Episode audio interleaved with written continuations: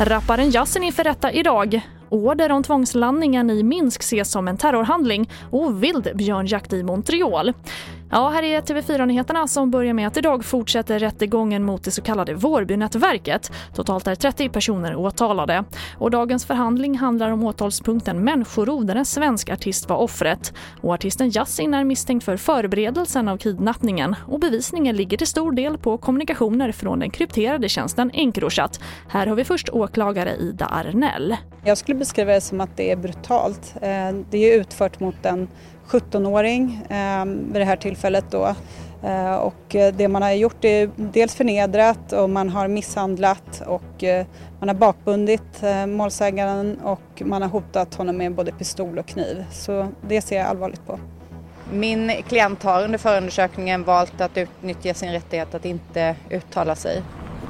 Och sist hörde vi Yasin Byns advokat Frida Wallin. Och att Belarus president gav order om att tvinga ner ett civilt flygplan i Minsk igår ses av många som en terrorhandling.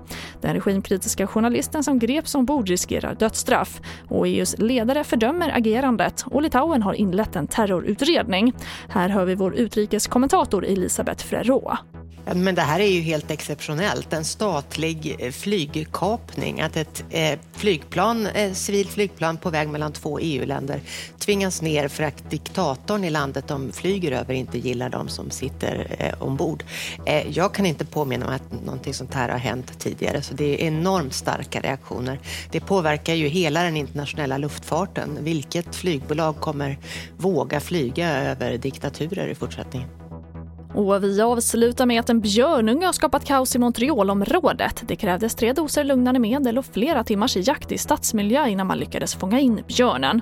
Flera gator fick stängas av i en förort till staden och boende uppmanades att stanna inomhus. Men nu ska björnungen ha släppts ut i en mer passande miljö. Och det får avsluta TV4-nyheterna. Jag heter Charlotte Hemgren.